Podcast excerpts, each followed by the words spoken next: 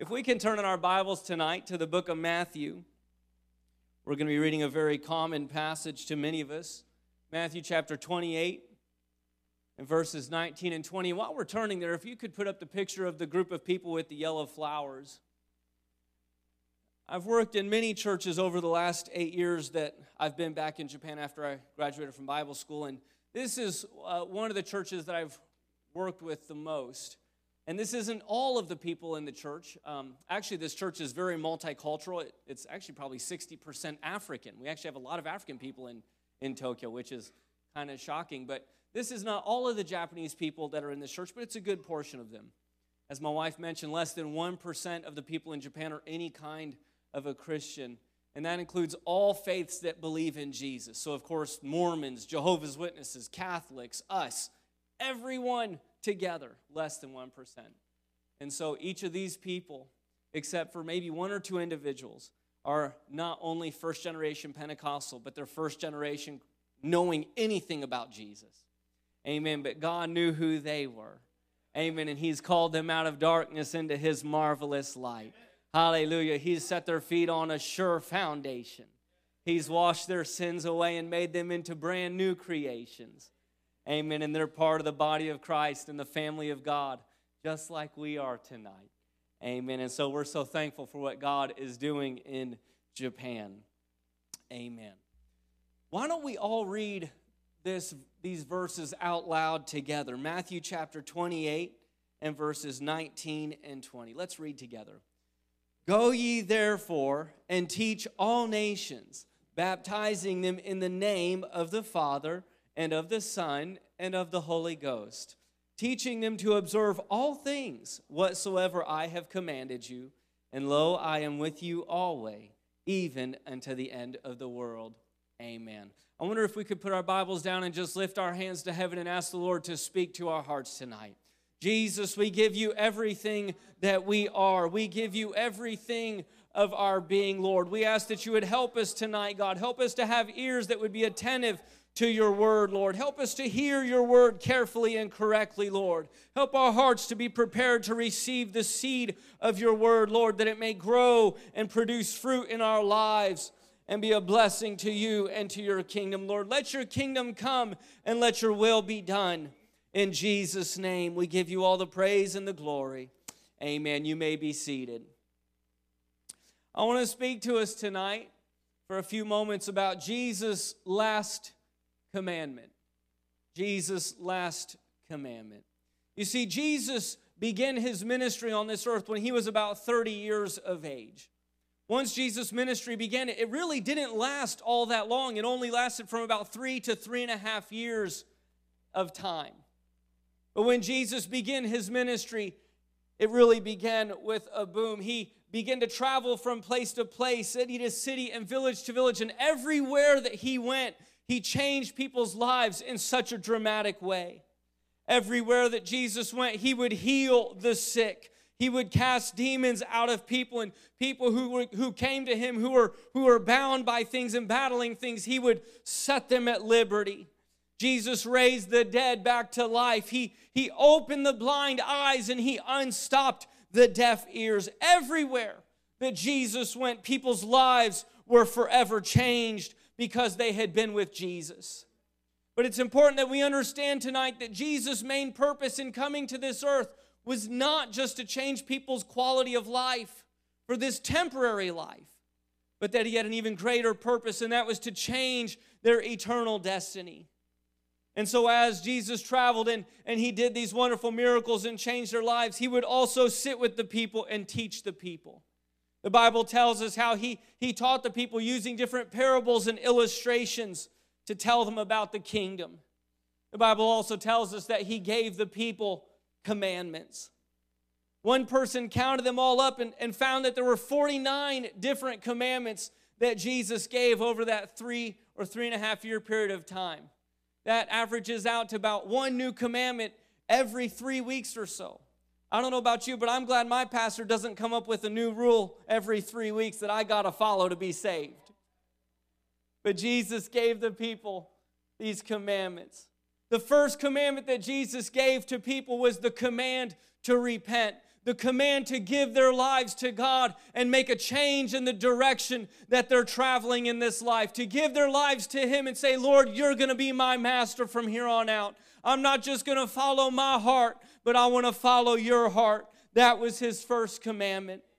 Jesus followed that up by commanding the people to follow Him. He commanded them to let their light shine before others. He commanded them to go the second mile when someone was asking them for help. He commanded them to love their enemies, to do good to them that hate you, bless them that curse you, and pray for them which despitefully use you. I think it's safe to say that Jesus' commandments are not things that come to us naturally. I guess that's probably why Jesus gave them as commandments. He didn't give them to us as a suggestion and say, well, you know, one day if you feel like it, maybe you would consider. He just gave it to us as a commandment, not taking our feelings into account or how we feel about it or what we think about it, just leaving it up to us to obey Him and do the commandments. Jesus commanded them, He said, Seek ye first the kingdom of God and His righteousness but he gave a promise when he said, And all these things shall be added unto you. You see, when we obey this command and we put God first in our lives, we seek first His kingdom, we seek first His righteousness, He has promised that He will take care of every earthly need that we have. It doesn't matter whether it's a roof to sleep under, or clothes to wear, or food to eat. He will supply all of our needs according to his riches and glory. All these things shall be added unto you, he promised. Jesus traveled for three years and finally his ministry was coming to an end. He could feel in his, in his heart that it was time to turn to Jerusalem, and, and in so doing, the Bible tells us that he was also turning to the cross. Jesus went to the cross willingly. Jesus wasn't nailed to the cross for anything that he had done wrong. Jesus wasn't nailed to the cross for any debt that he had to repay. Matter of fact, when he was being examined, they found that there was no fault in him. The Bible tells us if he would have just given one word of testimony on his own behalf, that he could have gotten out of going to the cross.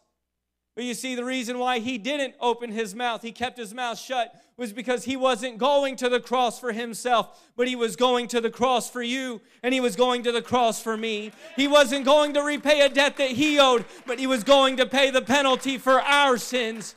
That's why Jesus went to the cross that day. It was for us. Jesus died on the cross an agonizing death. He was buried in the grave.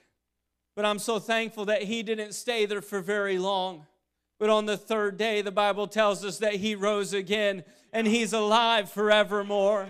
Hallelujah. We don't serve a God who is dead. Oh, we serve a God who died, but we don't serve a God who is dead. We serve a God who is alive forevermore. We serve a God who rose with healing in his wings.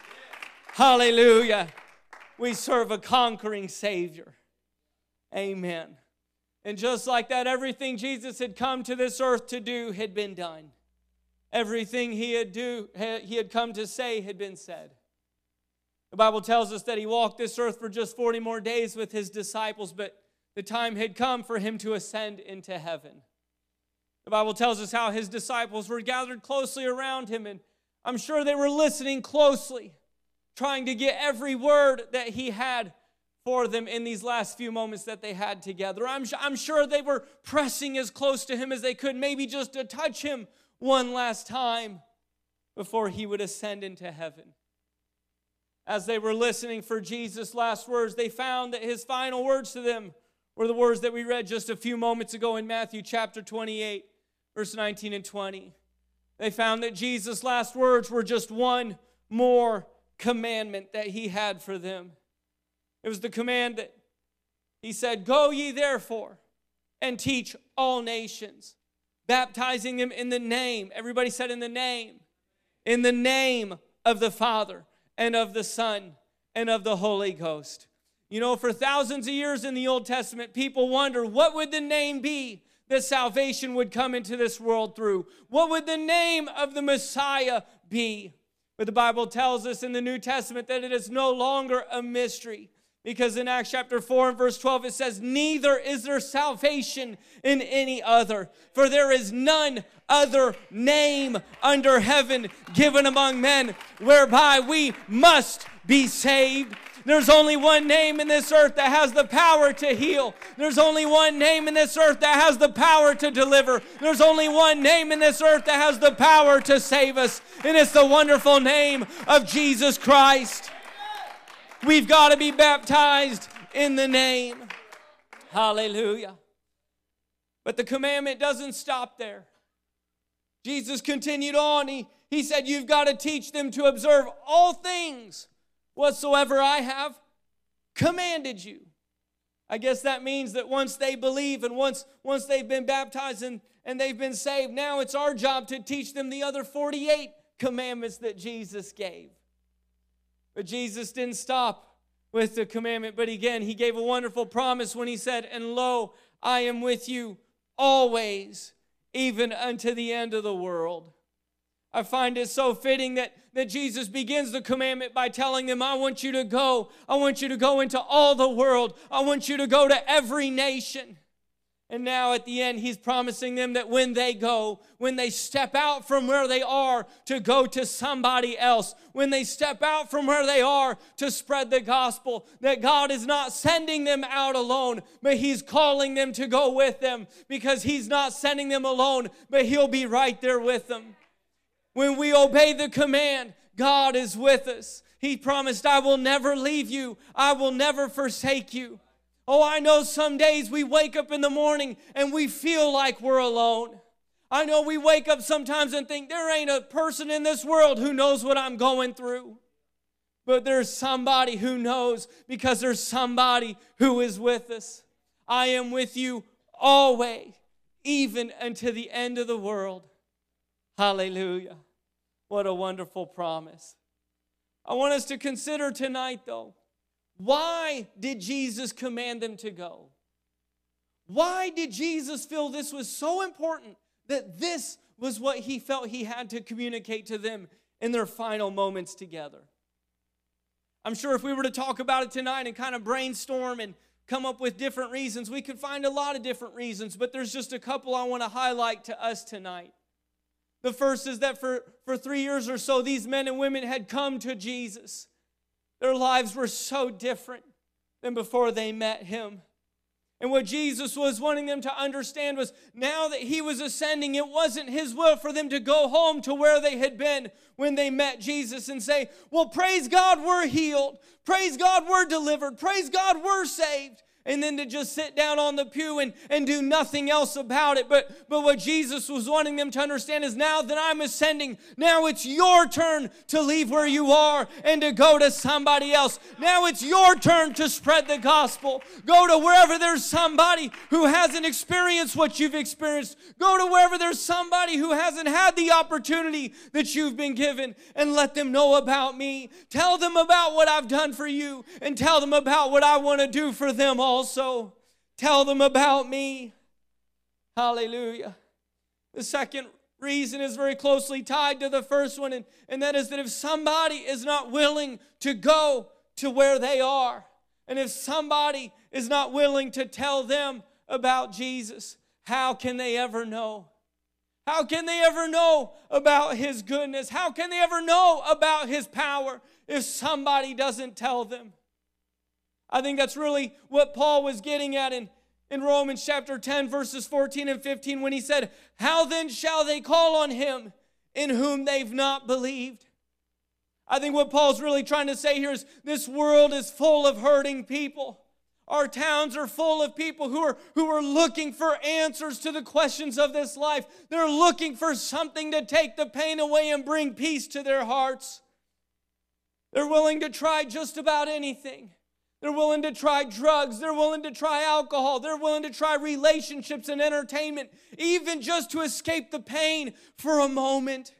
But we know that none of those things bring any solutions. If anything, they just make the problems worse. But they're still willing to try. They're so desperate. But the thing is, we know the one that if only they knew to believe in him and if only they knew to call on his name, they could find peace in the midst of the storm. If only they knew the one who is the counselor, who has the answers to all of life's questions. If only they knew to call on him, they could find peace. But how can they call on him in whom they've not heard? And how shall they believe in him? Uh, how shall they call on him in whom they've not believed? And how shall they believe in him of whom they've not heard? And how shall they hear without a preacher? And how shall they preach except they be sent? As it is written, How beautiful are the feet of them that preach the gospel of peace and bring glad tidings of good things. Turn to your neighbor tonight and tell him, God wants you to have beautiful feet.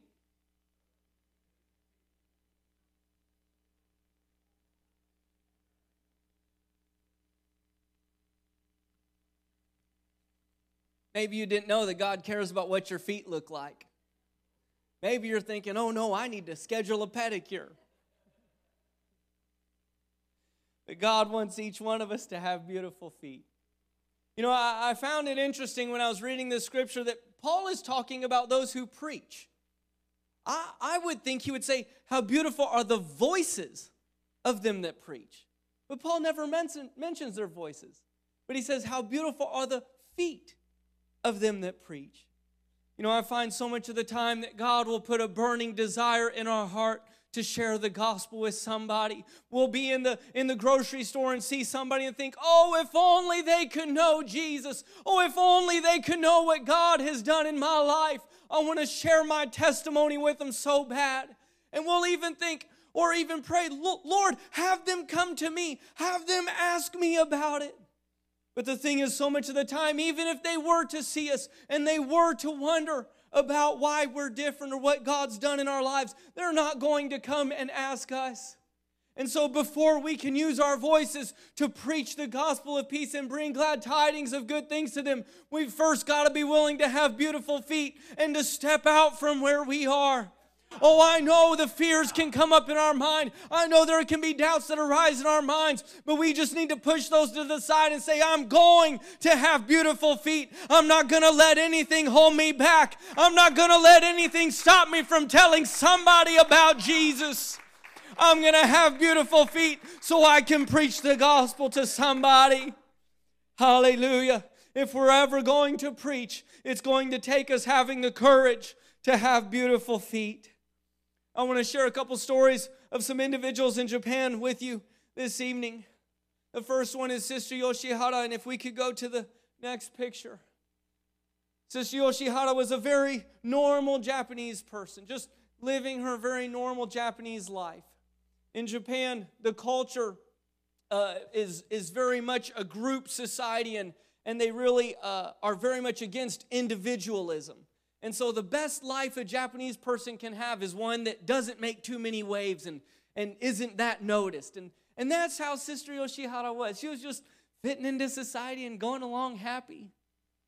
But when she was in her 50s, she began to realize that there was something very wrong in her body.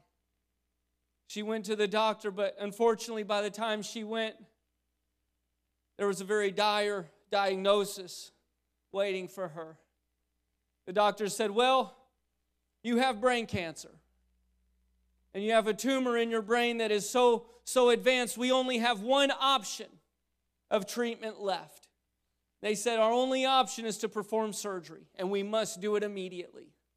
They said, Because of where the tumor is and the size of it, we, we think we can save your life, but unfortunately, we'll also have to take out a large part of your brain with it.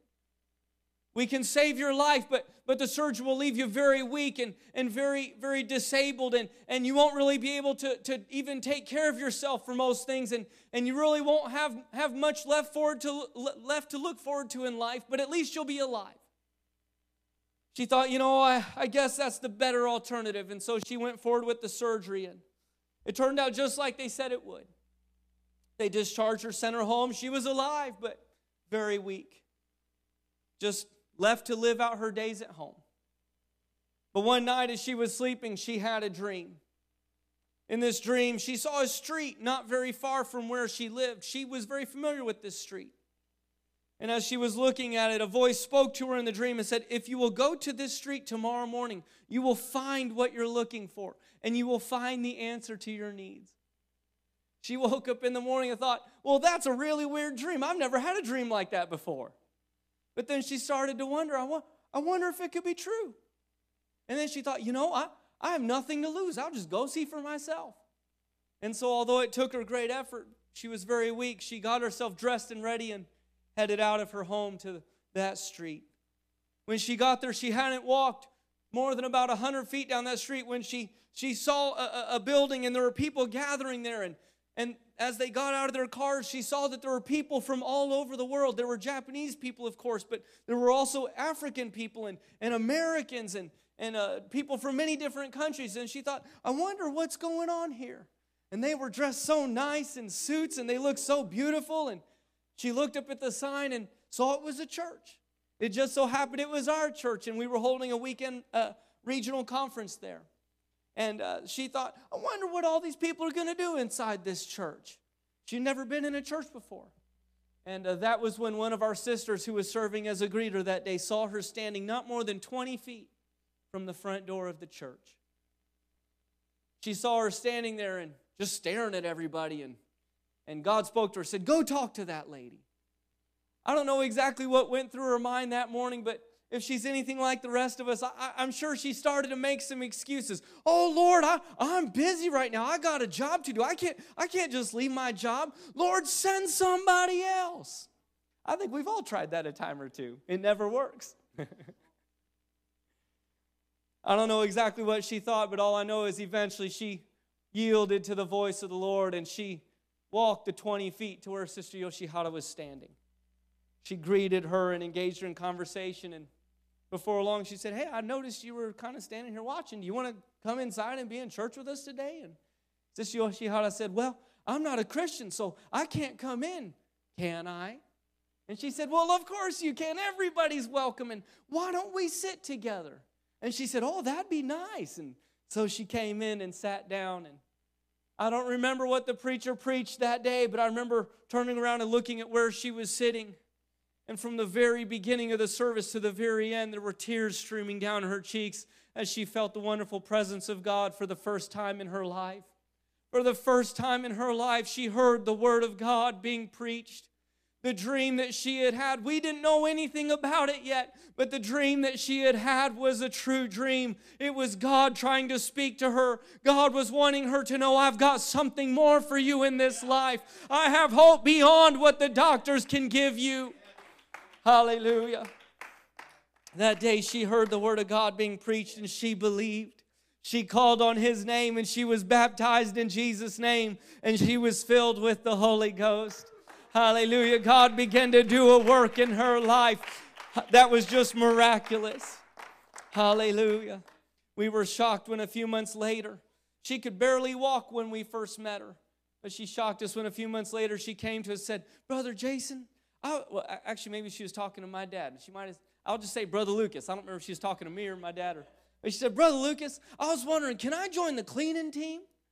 Our mouths just about hit the floor because she could barely walk when we first met her, but God had begun to heal her beyond what the doctors said was possible. God had given her strength in her body, and now she was wanting to use what God had given her to be a blessing to the church.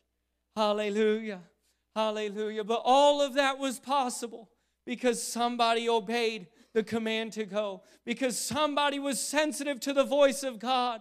It's because somebody was yielded to his voice when he said, I need someone to go. And they stepped out in faith and obeyed and said, God, I'll go to her. Because somebody went. There was a soul that was added to the kingdom. Hallelujah. Hallelujah. We have no idea so much of the time. You know, when God calls us to go, we think God's calling on us to go do the work. We don't know that so much of the time He's already been hard at work. Maybe He's already done 98% of the work, and now He's just calling us to walk the last 20 feet to where He has brought them to, to bring them on into His presence. Hallelujah. Hallelujah. If we can go to the next picture, I just have just one more story. Brother Yokoyama is one of the greatest men I've ever known. He's one of our national board members. He's the presbyter over the northern half of the nation of Japan for the Japan United Pentecostal Church. He's an, uh, just one of the kindest people you could ever meet. It really is a miracle that he is where he is and he is who he is when you understand where he came from. You see, he also was not raised in church. His family was very devoutly Buddhist. And they taught him from a young age to kneel in front of the altar that was in their home and pray to the idol God that they had there. He said, I, I never received an answer to any of my prayers. I never felt or saw any evidence that this God was real, or if he was real, had any knowledge of me, or that he was aware of me. But he said, Still, I prayed every day, hoping that just one time my God would hear my voice and he would answer my prayers. Never did I receive an answer. While he was still a young boy, his life became very difficult when his parents decided to get a divorce. When he would go to be with his dad, his dad became very abusive and, and would beat him mercilessly and, and would say the cruelest things to him, things you can never imagine a father saying to his own son. When he went to be with his mom, it, it wasn't much better. She worked in a bar to, to make ends meet, and the lifestyle that's associated with that was no place for a young boy to be.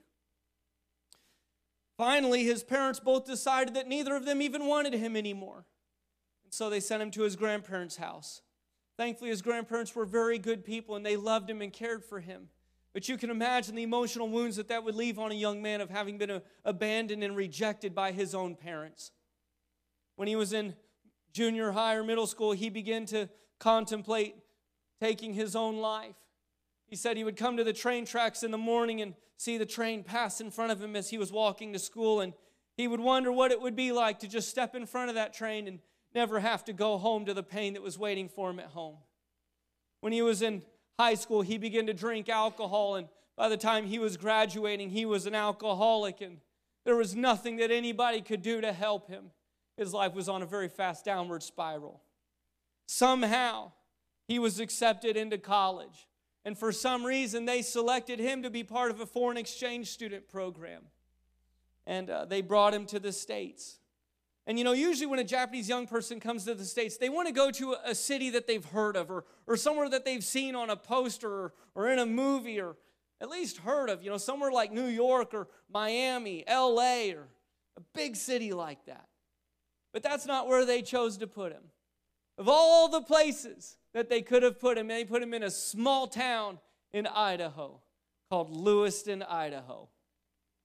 Not exactly the metropolis that a Japanese young person would want to go to to experience America.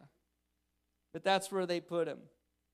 Recently, I was curious, and so I looked it up on TripAdvisor, and, and uh, just outside of the town, there is an absolutely beautiful, stunningly picturesque uh, river and a, and a canyon, river valley that, runs just outside of town. And on TripAdvisor, the top nine things to do in the town are all associated with the river. There's kayaking on the river, canoeing on the river, camping next to the river. It's all river stuff. And the number 10 best thing to do in Lewiston is go to the library. And that's where they chose to put Brother Yokoyama. And so he was just going to class and he would come back and be in his dorm room. And one day he was, he was thinking about his life and, and, and the pain and the problems. And and he was kind of absent mindedly throwing darts at a dartboard as he was thinking. He said, as he was thinking, suddenly he noticed three darts in a row hit the number 13. And to most of us Americans, that wouldn't really mean anything. It would just be kind of a coincidence. But Japanese people are very superstitious. And so numbers and, and sequences and things like that hold a great deal of meaning to them. And so he, he thought, three darts in in a row hit the number 13. The number 13 is the unlucky number in America. And in Japan, the unlucky number is the number four. And it's so unlucky, it's the number of death. And so they avoid it at all costs. And he, but that day he thought, this must be a sign from God. But then he thought, but it hit the American unlucky number. This must be a sign from the American God. And most Japanese people, if they know anything about Jesus, they think, you know, the Americans and the other countries, they have their God, we have our gods. It's all the same. It's just culture and it's all the same. There's no difference. Of course, we know that it's not all the same. And our God's not just the God of America, but He's the God of the universe, which He spoke into existence. But that day he thought, I wonder why this American God would want to give me a sign. And then he started to think, who is this American God? And as he was just there wondering about this, he said the most incredible presence came into his dorm room. He said he had never felt anything like it before. He was completely puzzled by it because he had no idea what it was. He said, but it was so kind and, and warm and comforting. And he wondered what it was. It felt so amazing. He thought, you know, while I'm here in the States, I need to go to a, to a church and see what this Christian religion's all about. He talked to one of his roommates and uh, he said, Do you know of a church I can go to? And it just so happened his roommate was Pentecostal. It's amazing how God works those things out. And sometimes we think God puts us in a place by accident. But he talked to his roommate and said, Do you know of a church I can go to? His roommate said, Yes, you can go to church with me. They got up on Sunday and walked into that small church there in Lewiston, Idaho. But the Yokoyama sat down in the back where he could observe everything. He said that morning as the people stood and the music began to play and people began to worship God, he said the same presence that had filled my dorm room when I was all alone just a few days before flooded into that church. And for the first time, I realized there is a God.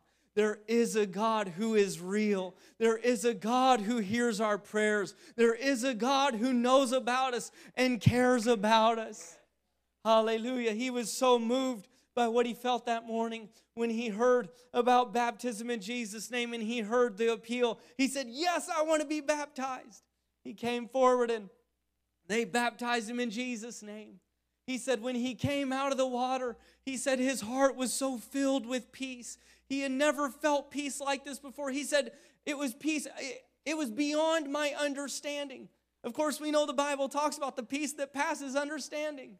He said, I didn't understand because my life was still the same, but I knew God was with me and I knew God would bring me through whatever I was facing.